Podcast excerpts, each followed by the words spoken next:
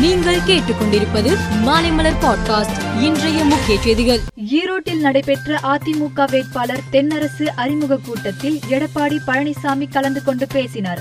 அப்போது அவர் ஈரோடு கிழக்கு தொகுதி இடைத்தேர்தலில் அதிமுக அமோக வெற்றி பெறும் ஈரோடு கிழக்கு தொகுதி இடைத்தேர்தல் வெற்றி அடுத்த பாராளுமன்ற தேர்தல் வெற்றியை எதிரொலிக்கும் என்று கூறினார். தமிழ் மாநில காங்கிரஸ் தலைவர் ஜி கே வாசன் தூத்துக்குடியில் நிருபர்களுக்கு பேட்டியளித்தார் அப்போது அவர் திமுகவின் குறைகளை பற்றி பேசுவதற்கு ஒரு பட்டியல் தேவைப்படுகிறது. அதுவே அதிமுகவின் வெற்றிக்கு அடித்தளமாக அமையும் என்றார். ஆந்திர மாநிலம் ஸ்ரீஹரிகோட்டாவில் உள்ள சதீஷ் தவான் விண்வெளி ஆய்வு மையத்தில் இருந்து S S L V D ரக ராக்கெட் இன்று காலை ஒன்பது பதினெட்டு மணிக்கு விண்ணில் வெற்றிகரமாக ஏவப்பட்டது.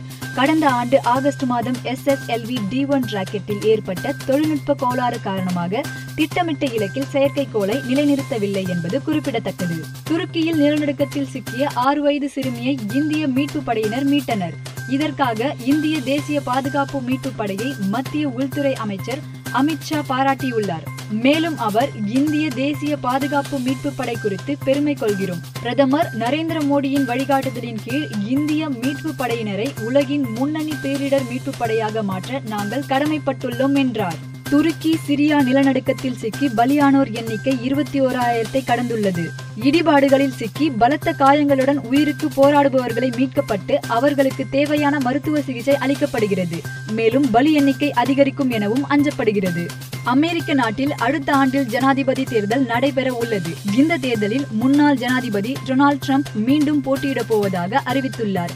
இந்த நிலையில் தற்போதைய அமெரிக்க ஜனாதிபதி ஜோ பைடனும் அடுத்த ஜனாதிபதி தேர்தலிலும் போட்டியிட விருப்பம் தெரிவித்துள்ளார். தென்னாப்பிரிக்காவில் எஸ் ஏ டுவெண்டி கிரிக்கெட் தொடர் நடைபெற்று வருகிறது. இத்தொடர் தற்போது இறுதி கட்டத்தை எட்டியுள்ளது.